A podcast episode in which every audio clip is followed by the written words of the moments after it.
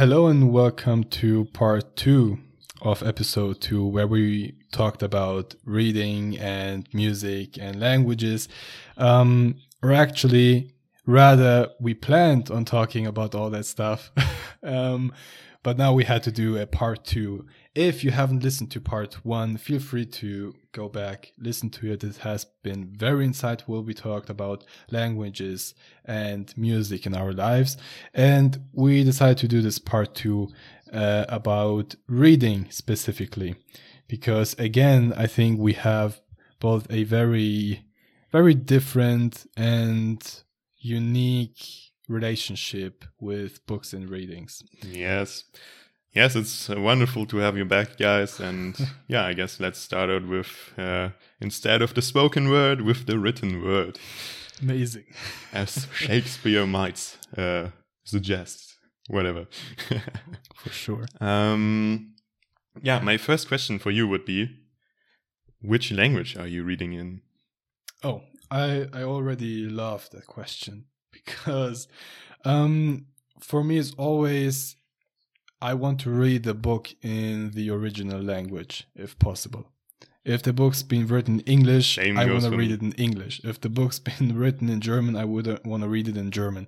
Because, you know, you can be the best translator in the world, you know, an editor and whatever, but you're always going to lose some of some of the nuances in in the book Yes, from the original yes. manuscript. Especially like some words don't exist in the other language. I consistently see that thing like during my philosophy studies because people are there are like a lot of philosophy philosophers from Germany and a lot of the words they are using like um, philosophy is always like kind of a differentiation between the meaning of words and what you want to like portray with them and a lot of the german words they're using are simply not existing in english so they're like just taking that german Yeah. word using it in an english sense with the original german meaning and yeah it's the same it's, so it's the same for me with books too like if it's possible read the original language Yeah, definitely. But um, I have to be honest. Sometimes, um, I think especially when it comes to self improvement and self help and all other kind of books, sometimes even if the book's written in German, which is quite rare to be honest, but even then, I for some reason prefer it in English. For some reason, I when I think about self improvement and self help and all that stuff, I always think about it in English. And when I write something about it, I always write it in English. So, yeah, for me, English is just really the go to language when it comes to book books. I think second place is Yes. German, third place, you know, Romanian, French, whatever. I think even if you like don't speak the original language, then I, I'd say the English version is your go-to version because that's like made for the international market, which probably has even the best translation Yeah, definitely. available. I think also an interesting discussion we even had in English class in, in 12th grade was digital reading versus analog reading.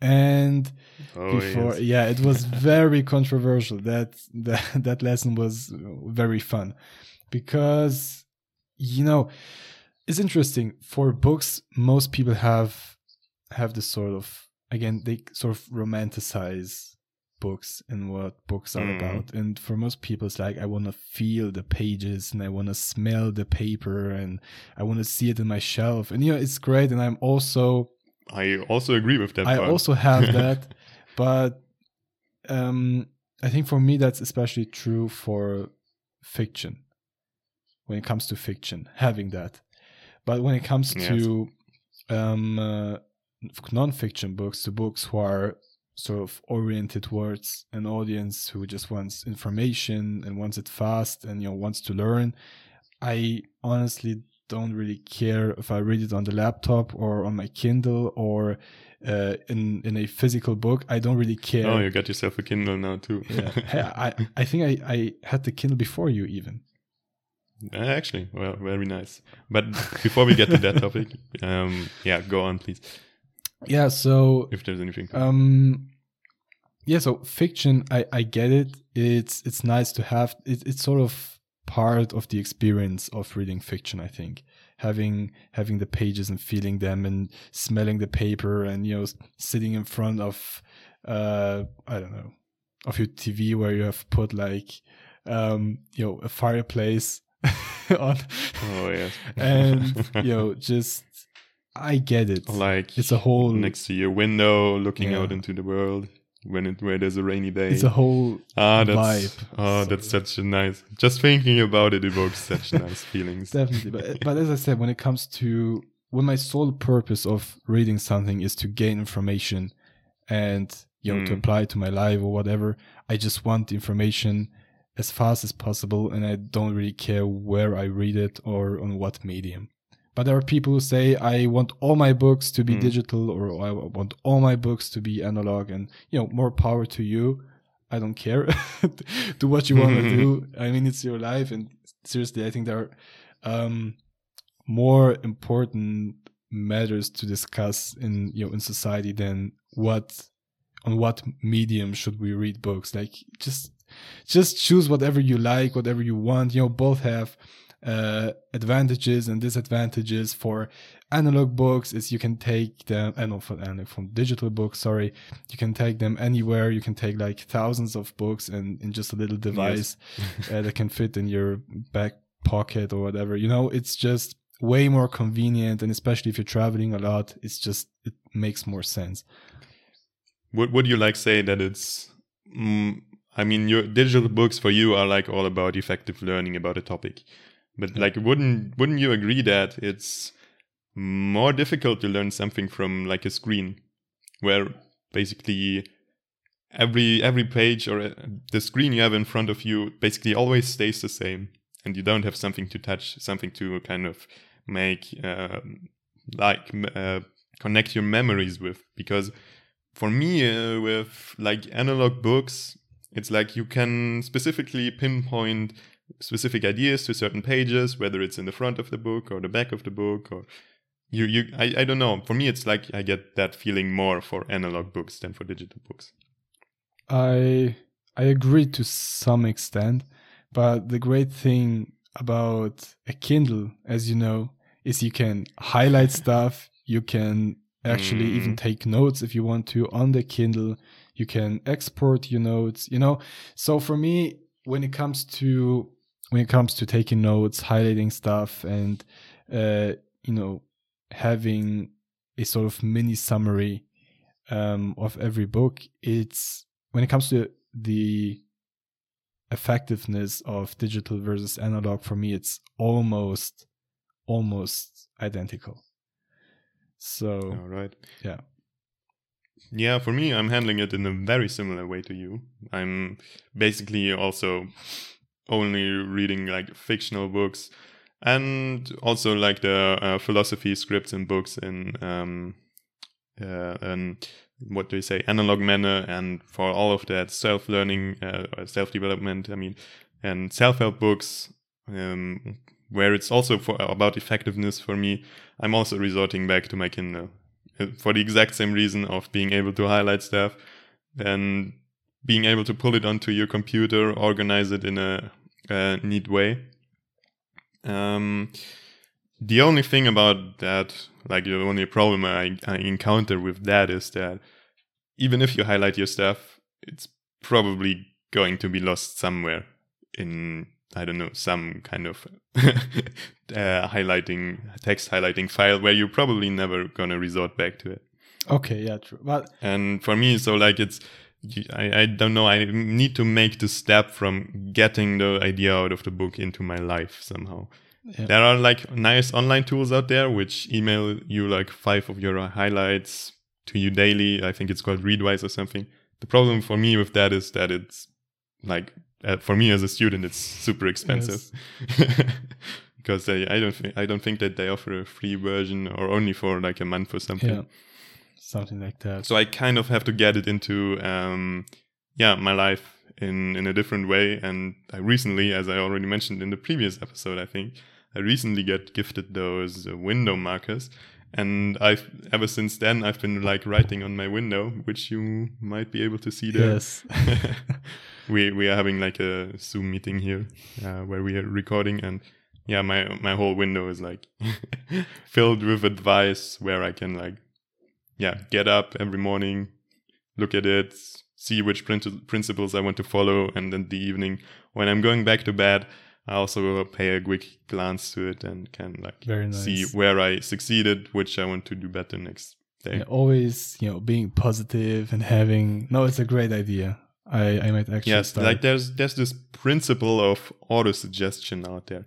If you're like telling your subconscious mind um, the same principle every day, and like you're you're making yourself feeling about it uh, in a positive manner, then it kind of becomes part of your like character of your identity and your subconscious mind adopts that principle. Yeah definitely. Where it becomes natural to you. I think i think if you as a person are able to manipulate your subconscious in a positive way of course I think yes, it's that's, very that's powerful. kind of like sounds like brainwashing, yeah. and it also kind of is, but always do it in a positive of way. Of course, no, but it's very powerful. It's, I mean, if you, um, I I noticed that myself with certain you know certain things in my life, certain ideas, um, that you know you when, when you repeat them and constantly hear them, you know, uh, whether it be on your Instagram feed or you watch YouTube videos mm. about that, or you make own your own little notes about stuff you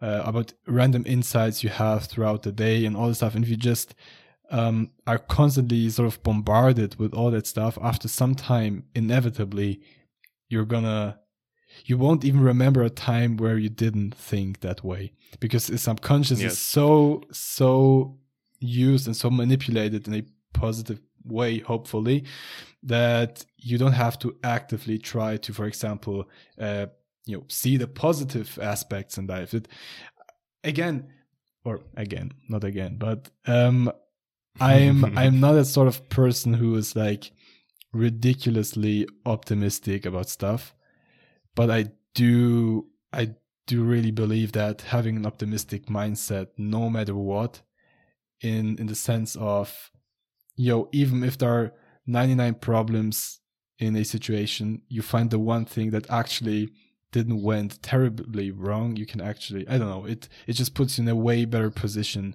to actually improve all the other areas.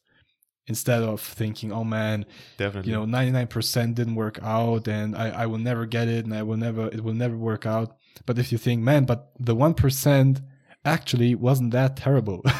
It actually kind of worked and from that 1% can become you know 2% and 3% yeah you can like start working on that 1% and you don't feel overwhelmed by all of whatever went wrong. Exactly. Yeah there, there's this kind of saying out there if you i don't know whether it's like exactly phrased in that way but if you want to become something or someone or something then just think that you are already. Yeah. Think about it in that way. Yeah it's i think also I don't know if you if you know him, David Goggins, this former hmm, never heard of him. Former Navy SEAL, like extreme marathons and just a, look him. Yeah, those are all always those really inspirational people. Yeah, but he's um, he wrote a book called uh, "Can't Hurt Me," and I, I didn't mm-hmm. read it, but I, I know some some aspects of it, and he talks about this. Um, I think I don't know how it's called exactly. I'm paraphrasing, but I think it's something like the 40% rule, where mm-hmm. when you think you're done, like when you think, for example, let's let's take running a mar- marathon, and you you you you come to a point where you think, man, I really can't can't go anymore. Like my feet, uh, my feet hurt and my knees hurt and my everything hurts and I'm thirsty and uh, my, you know, I'm I, I just can't take it anymore really you're probably only 40% done. Like you're only 40% at your potential. And if you sort of develop that ability to push through after your mind tells you to stop and you actually push through and gain access to more than 40% of your potential um, you know great stuff is going to happen. He's a very big advocate. He so, sort of created this this rule, this mindset that Mhm. you know if you can control your mind in every situation, and you know controlling your mind also means controlling your thoughts, your emotions, everything. If you have that ability to you know people say you know i i, I wasn't thinking i i let my emotions override and it might i mean it happens all the time to me also like i'm absolutely no Yes. no I mean, every, everyone is affected by yeah that. i'm absolutely Nobody is. no master of my well, emotions. be- be- probably some Buddhistic monk or Yeah, something. maybe. They are able to like stay calm in every situation. but can crack like Mm. um all kind of things with the head without hurting and mind power. exactly no but you know i'm no i i definitely give sometimes way too much control to my emotions and i'm no you know no master of Mm. them but i have realized that at the end of the day it's actually a decision we make like if we decide Everything is a decision. Yo, if- Even if we don't decide to do anything, that's a Exactly. decision. and you know even if we you know we are angry somebody says some shit about us and we, we're getting angry and you know aggressive it's it's actually your decision how you are reacting outwards. Like you can be angry and pissed off on the inside internally but you ultimately decide what you show externally. And i think Yes, and especially if you like, if you are that person that shows your anger and wants to express it, like with insults or something, that very action becomes part of your character and your identity. And I don't think that any one of us wants to be seen in in the manner of, in the manner of the old angry guy that's like I don't know, uh, screaming at the children on on his lawn. yeah um yeah definitely so gaining control of your mind is is yeah one of the most like if, if you actually master it to some at least to some degree like nobody's gonna master it 100% except again maybe for like some buddhist monks or something like that but Mm. even if you get to like 80% i think you're far above the majority of people on, on this earth if you manage you if yeah, you um, yeah. um, From my experience, like lots of people tend to like only follow their emotions Yeah. and their feelings. Definitely and and Yeah, which is not. I don't. I don't want to express that that's a bad part. You just have to, like with everything in life, you kind of have to, uh, the need to find a balance. yeah definitely i mean i think there's a big difference between sort of acknowledging your emotions and you know working with them and actually expressing them in a manner that isn't hurtful to other people and there's a Mhm. difference between saying you know it, it's my emotions i can't control them it's part of who i am and therefore i'm now getting aggressive and insulting everybody around me and being pissed off for the whole day you know it's it's as you said it's a balance by but for me at least i've noticed that for me the balance is rather towards um con- more being more controlled with my emotions rather than letting them take control Mhm. you know i prefer to have the sort of imbalance in my balance if that makes sense yeah, if you can put it that way. Yeah, the the only aspect you really have to watch about uh, out um, there is that you like don't lose how how do you say it? Don't lose like your uh, connection to that's very, like in a very uh, spiritual way of putting it now, but the connection to your inner self of what you really want or what your actual principles are. Because you can if, also in that whole self-development and self-help mentality you can quickly get like drift off really far from where you actually want to see you in the future. Yes de- where you're just like work- workaholic or something that's not that desirable at least in my yeah yeah view of life. Yeah definitely. But but maybe to sort of come back to our topic of reading and books. I think yeah we drifted off quite a Um, lot. I think no but it's, it's related to that because you know reading yeah as yeah people sure. sha- say, uh, say Like- like- sharpens your mind and um, as Mhm. you read more you you learn more about yourself about your emotions about how to control them. Yes, you yes. just learn more about life. And i think you know reading is probably uh, the one of the best investments you can make. Like as you said, for example, I think we had this uh, quick talk a few maybe last week where you said that for you you know buying books is just a no-brainer you don't think oh man that books cost seven bucks and with yes. seven bucks i can buy myself the, the long-term gain like the long-term game is so much um, bigger than the money you lose there there's also this concept like in finance of like human capital like if you're investing into a book you're basically investing into yourself into your um, capabilities of thinking about a topic into your knowledge.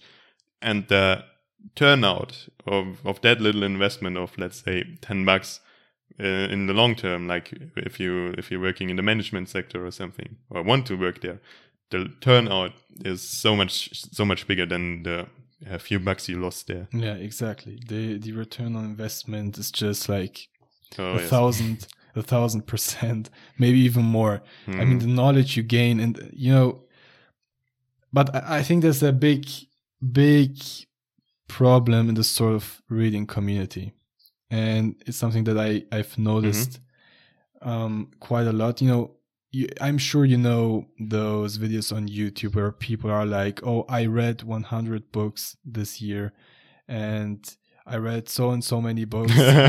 oh, I know who you're referring to. I yeah, and um, it's great and it's yes. amazing and yeah. all that. But f- to me, at least, you know, I may- maybe that will change. I don't know. But for me, at this point, it's it's like I don't care how many books you've read uh, of course, it's impressive, you know, and I, I know a lot of people who read a tremendous amount of books and every year, and I just, you know, it, it's amazing, it's great, and I respect that, and I really admire that. But at the same time, for me, it's like I don't really care that much how many books you've read. What I care about is what have you done in life with the knowledge you gained. Yeah, what what did you actually like um, take out of those books and put into effect because you can read as many books as you want if you don't learn from them. Exactly. Then what then you're actually like kind of losing your investment if i if i may say so. Yeah. So that brings me to an interesting question like how do you how how is the process um, of transferring the knowledge out of books into your life if it's like a non-fictional book? How how is this process uh, working out for you? What what are you doing yeah. to kind of make those changes take place. Yeah I, I don't have a fixed system as of now. I'm still you know working on that. But um, what i've noticed what works best for me is really to as i'm reading to have this kind of challenge for myself you know. Usually in self-help or self-improvement books there are uh, you know they're organized in chapters and every chapter is like a new technique or a new thought model or whatever. And as i read through the chapter i sort of try to actively think okay how can i take this? And really i really just try to think about a situation in my life i've had or i could have one day. How could i actually apply it? For example um, now i'm i'm still reading uh, how to win friends and influence people I think you finished it already. I'm I'm still I finished it. I'm already. still on it. Um, just as a little disclaimer, that title sounds like really yeah. egoistically, and it it sounds it sounds wrong because it sounds like you're trying to gain um, huge benefit by manipulating people in I don't know a, way that's uh, profitable for you. But I'd say that book is actually kind of almost about the opposite you're either trying to motivate other people to get closer to what they want to do, or you're tr- just trying to um, enable both of you to interact in a, uh, let's say, let's say reasonable manner in reasonable discussions, and yeah, where you both profit of that. And yeah, yeah I guess the title is kind of uh, due to the book being written, have, having been written like 70 years ago or even Something more. Like that, yeah.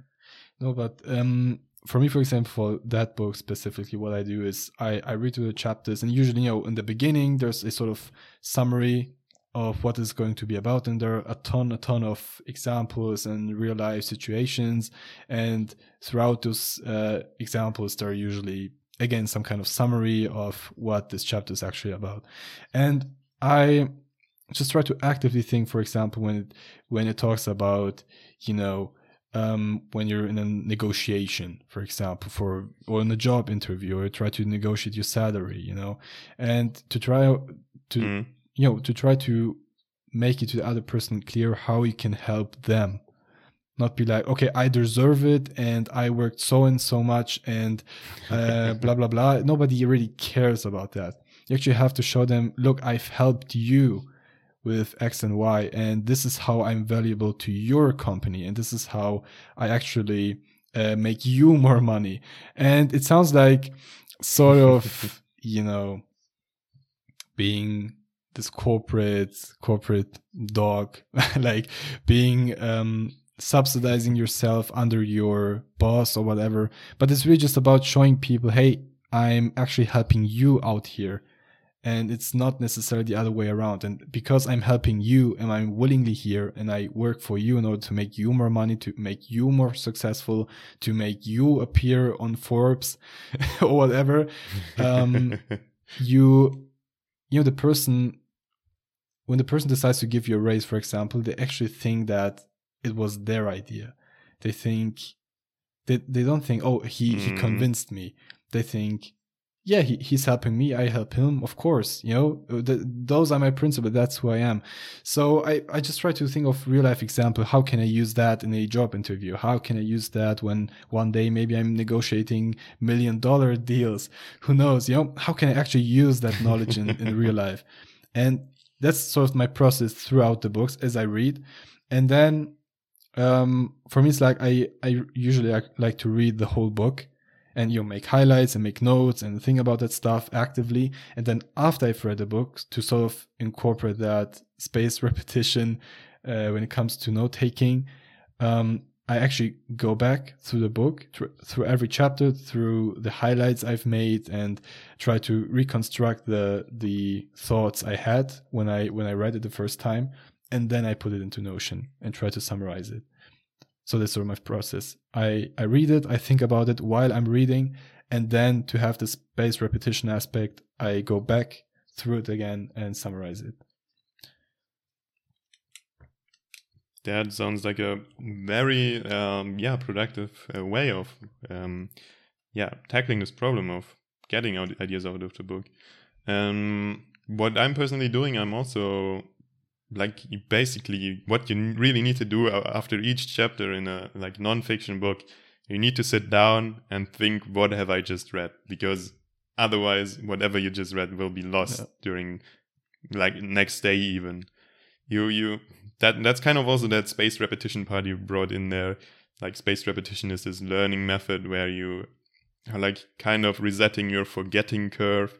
Your forgetting curve is like over time, um, your knowledge is kind of decaying in this exponential sense, and you want to reset that. And the more often you do that, the longer it will stay in your mind. And it's very useful to start out like right after a chapter and to yeah consistently like look back at what you just read or like what you highlighted that's why readwise or something is that powerful because you're like getting sent all of your highlights Yeah. if it was for free. Okay, so for Yeah. you, so for you, the process is more chapter based rather than you know finishing the book and then going back. it's um well I, i'd say for me it's both. Like when i'm reading after i'm reading i'm um usually it's like evening i'm lying in my bed. If i'm not too tired um i i'm give myself like five or ten minutes to think about what i just read again. And i'm not I, like with my highlights and everything i i will return to that at the end of the book after I finished it. Then I will pull everything on my laptop, maybe write a blog post about it. Yeah. And yeah, put things into effect, put them on my window Okay. for all the world out there to see what a weirdo I am. Yes. I think that that's kind of the way I'm tackling it. Cool. Um, now what So- what I think now you know for sort of the end of of part two, uh, I think what's we we've talked about you know fiction versus non-fiction very very quickly. Yes, that's what I also just wanted to ask you. Like, what are you getting more involved into? I think you know, for me, uh, when I was younger, I was you know obviously only reading fiction, like almost like ninety nine percent was was just fiction. I, I read a lot when I was younger, like up until like seventh grade, I was reading a ton. Like I was coming from school, and that's all I was doing till I went to sleep, basically. Um, but you know, it, it kind of got lost somewhere in the middle for some reason. And about a year ago, I started to make a more conscious effort to read more again, and to kind of fall back in in love with it. Um, but since then, it's almost only been nonfiction because and it's hard to tell because mm. fiction isn't necessarily i wouldn't say a waste of time for me but when it comes to deciding between reading uh, i don't know let's say harry potter again or uh, reading a book about yeah. finances, I think the decision is is pretty clear, at least for me. And also for me, the thing is not for all of the viewers out there or listeners course. out there. I think. Yeah, but um, it's quite similar for me because like nowadays I really tend to have this very uh, filled timetable, and if you think about it, what do you want to make space for? Like more, or what do you make space for more likely? Is it something that you'll profit, going to profit of more in the long term, or is it another fiction book which is nice to read for leisure, which can also like replace, I don't know, Netflix time, which I also advise yeah. all of you out there to replace your Netflix time maybe with some cool fiction books, fictional books. But yeah, for me, the decision is also clear on the non-fiction side. Yeah. I think also Ali Abdaal kind of talked about that, that people, as I also said, tend to romanticize books and book reading. And it's kind of this implicit rule that once you start a book, you finish it, like, no matter what.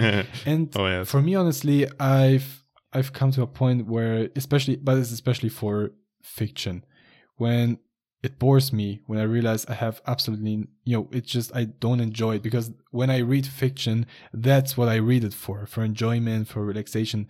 And I realize it does none of that. I just, I, I just stop reading. Okay, okay. I, you really have to be distinctive there because I don't fully agree with you on okay. that. Um, there are like, especially like oh i don't know what's uh, the expression in english for roman like those um, um, really long long stories yeah. from i don't know some philosophers or something like that which only pay out if you like force yourself through the first 200 pages because the last mm-hmm. 800 pages will be so worth it if you just force yourself to the boring introductional part yeah okay i agree that, I agree that's kind that. of the things you have to um, differentiate there I think it's like uh, taking up a new habit. For a new habit, you want to like follow it for a year, at least for a year, want to follow it through no matter what comes, to be then sure to decide um, like whether you want to keep up with it or whether you want to drop it. And with a book, uh, I guess it's maybe similar. Maybe you want to read the first 100, 200 pages to just be sure that the book actually isn't is uh, not as good as everybody recommended you it would be. Yeah.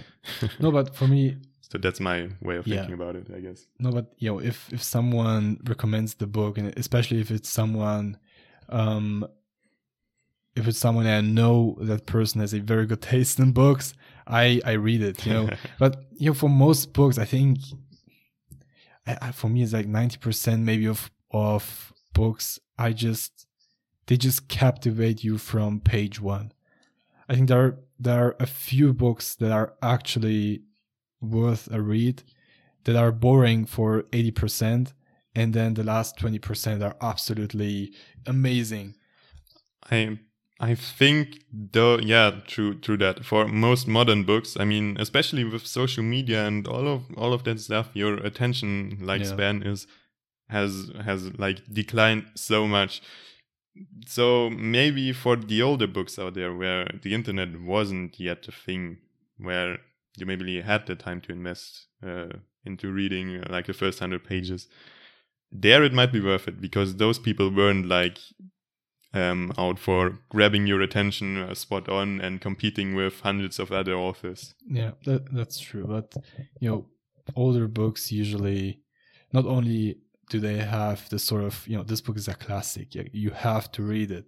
Um, there's just certain books like Robinson mm. Crusoe or you know all all those classics. You just have to read them. There's no discussion about that.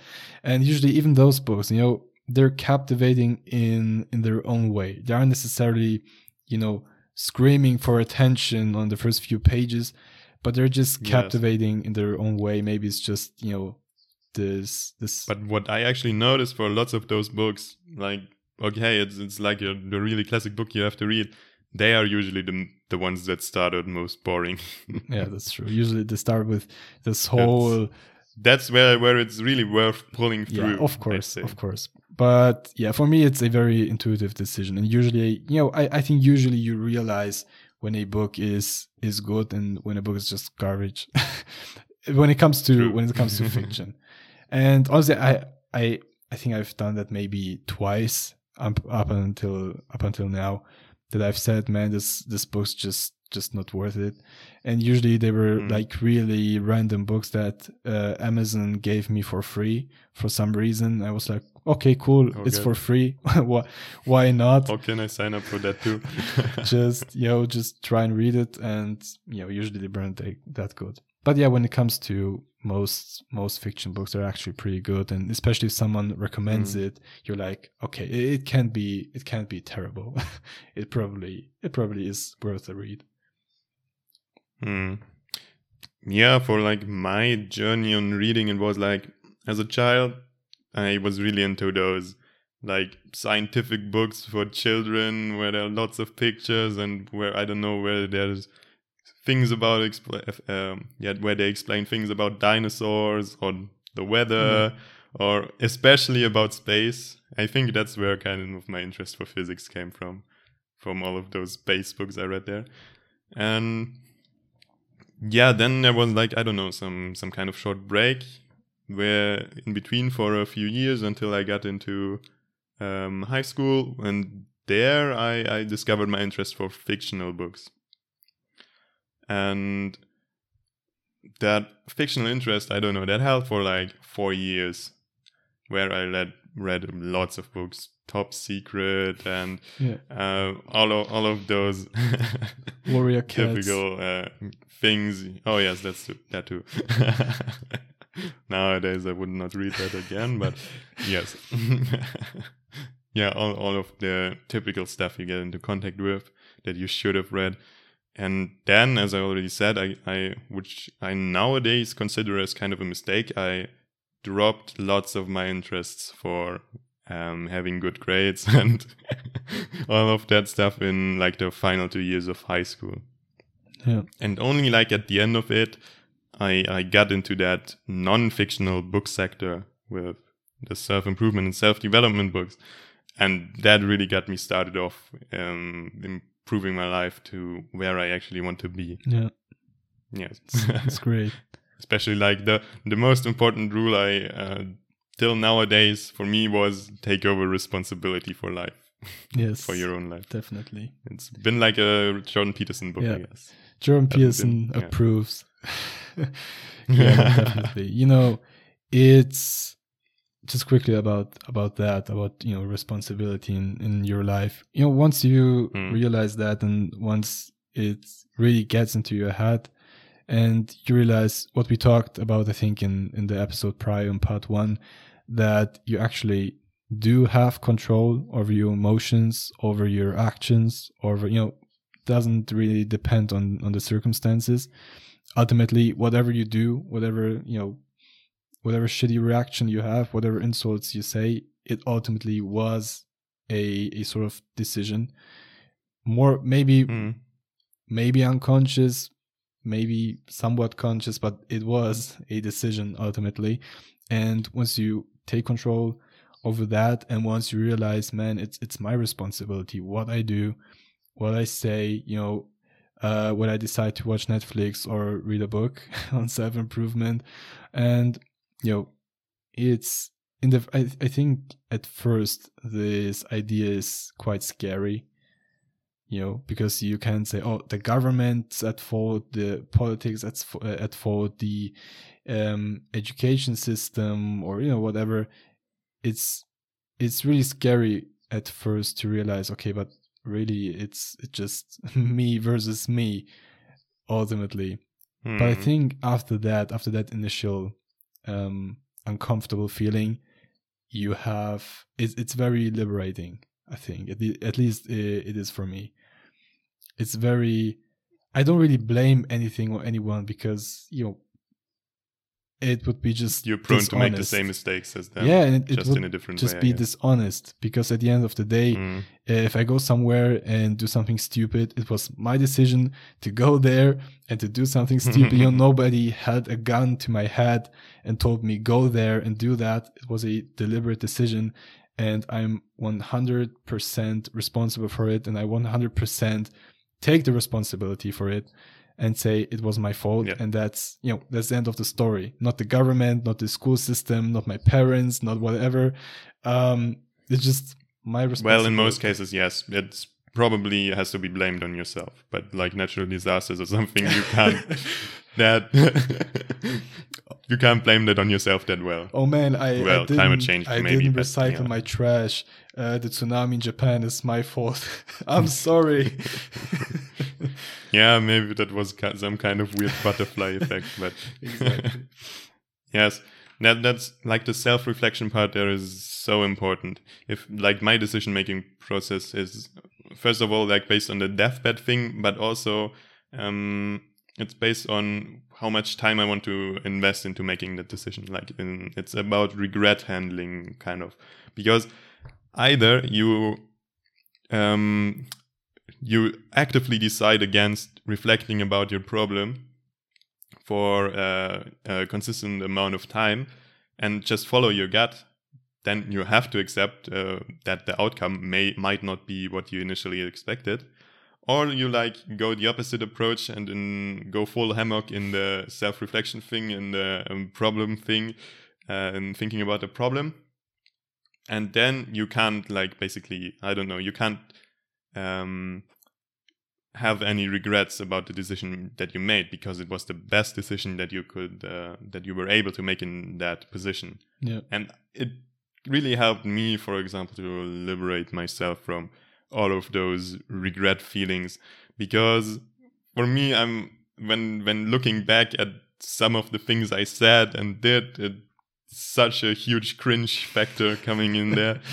Like Yes. damn wh- why did you do that? That just i don't know that was just some sort of egoistic tra- character trait of yours why why you said that? You just wanted to both?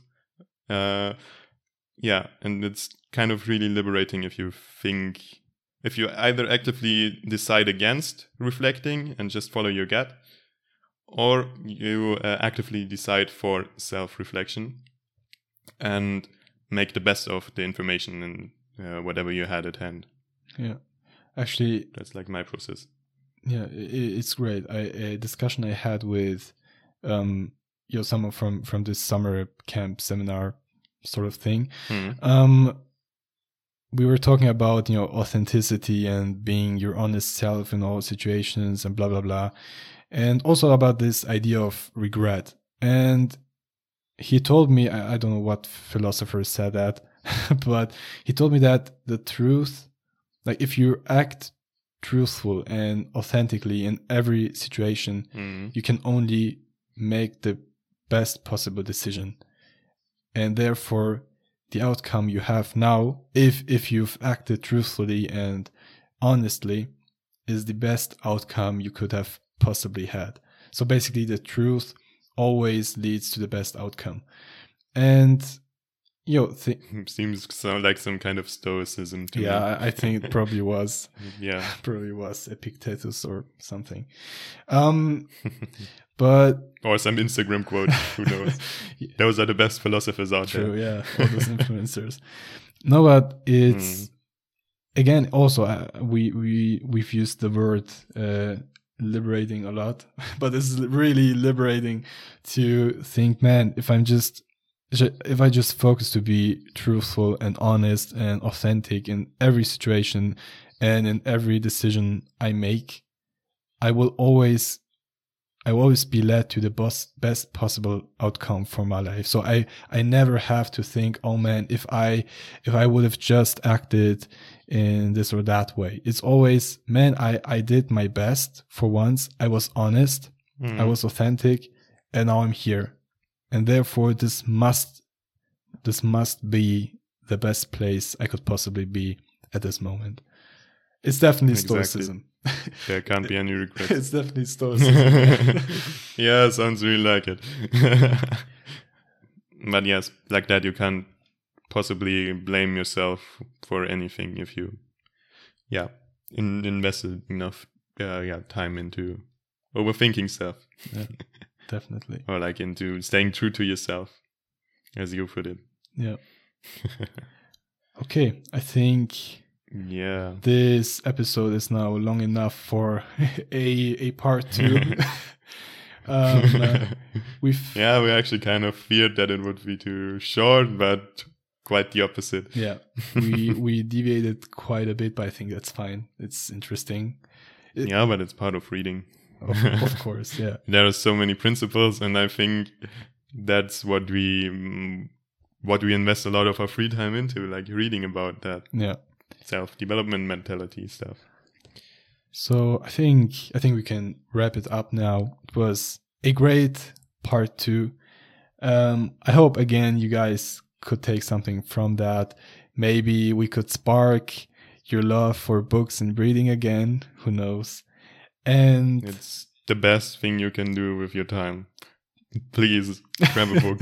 please no uh, Yeah. it's, it's really really true like you can you can watch an episode of netflix that's okay but you know instead of watching two episodes read a book for for the last 45 minutes and i think you're you're gonna have a way higher or maybe not even that. Start out small, five of minutes, course yeah of course half a chapter, habits. two pages, whatever. Read. many habits really but it really works like telling yourself i'm just gonna read a page a day it's so ridiculously small that you can't possibly not do it like one yes, and after like a year, you still will have finished one book, which is more than none. exactly so yeah Basic maths. so yeah start small and start small start reading and yeah maybe you can, could also like uh, we're also able like to take away some of our uh, productivity systems yes. on how to take your advice from books how to put them into effect uh, yeah in a valuable manner Yeah, and definitely when reading nonfiction, I think we should really be foc- uh, be focusing on implementing the stuff. You know, being practical with the information because it's great if you can summarize it, and if, it's great if you can say I've I've read 100 books this year. It's amazing, but I think it's more important to have have it practically implemented in your life and to actually Hmm. have it improve. and like 100 life. books it's very unlikely Yeah, there are some crazy people out there, but Uh, yeah.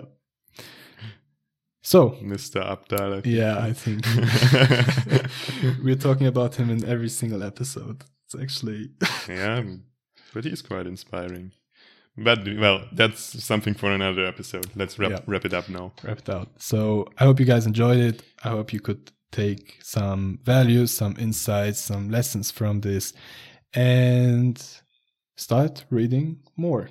I think that's that's the advice we have for you. Oh, and also like uh, an um, uh, interesting question for me would be, um, which books would you recommend me or Yasin also to read? There might be a lot of very inspiring books out there, so be sure to like leave a comment Yeah, definitely. on why you would recommend that and what you would recommend us. Yeah, we'd be very happy to hear from you. And till the next episode, next week, hopefully.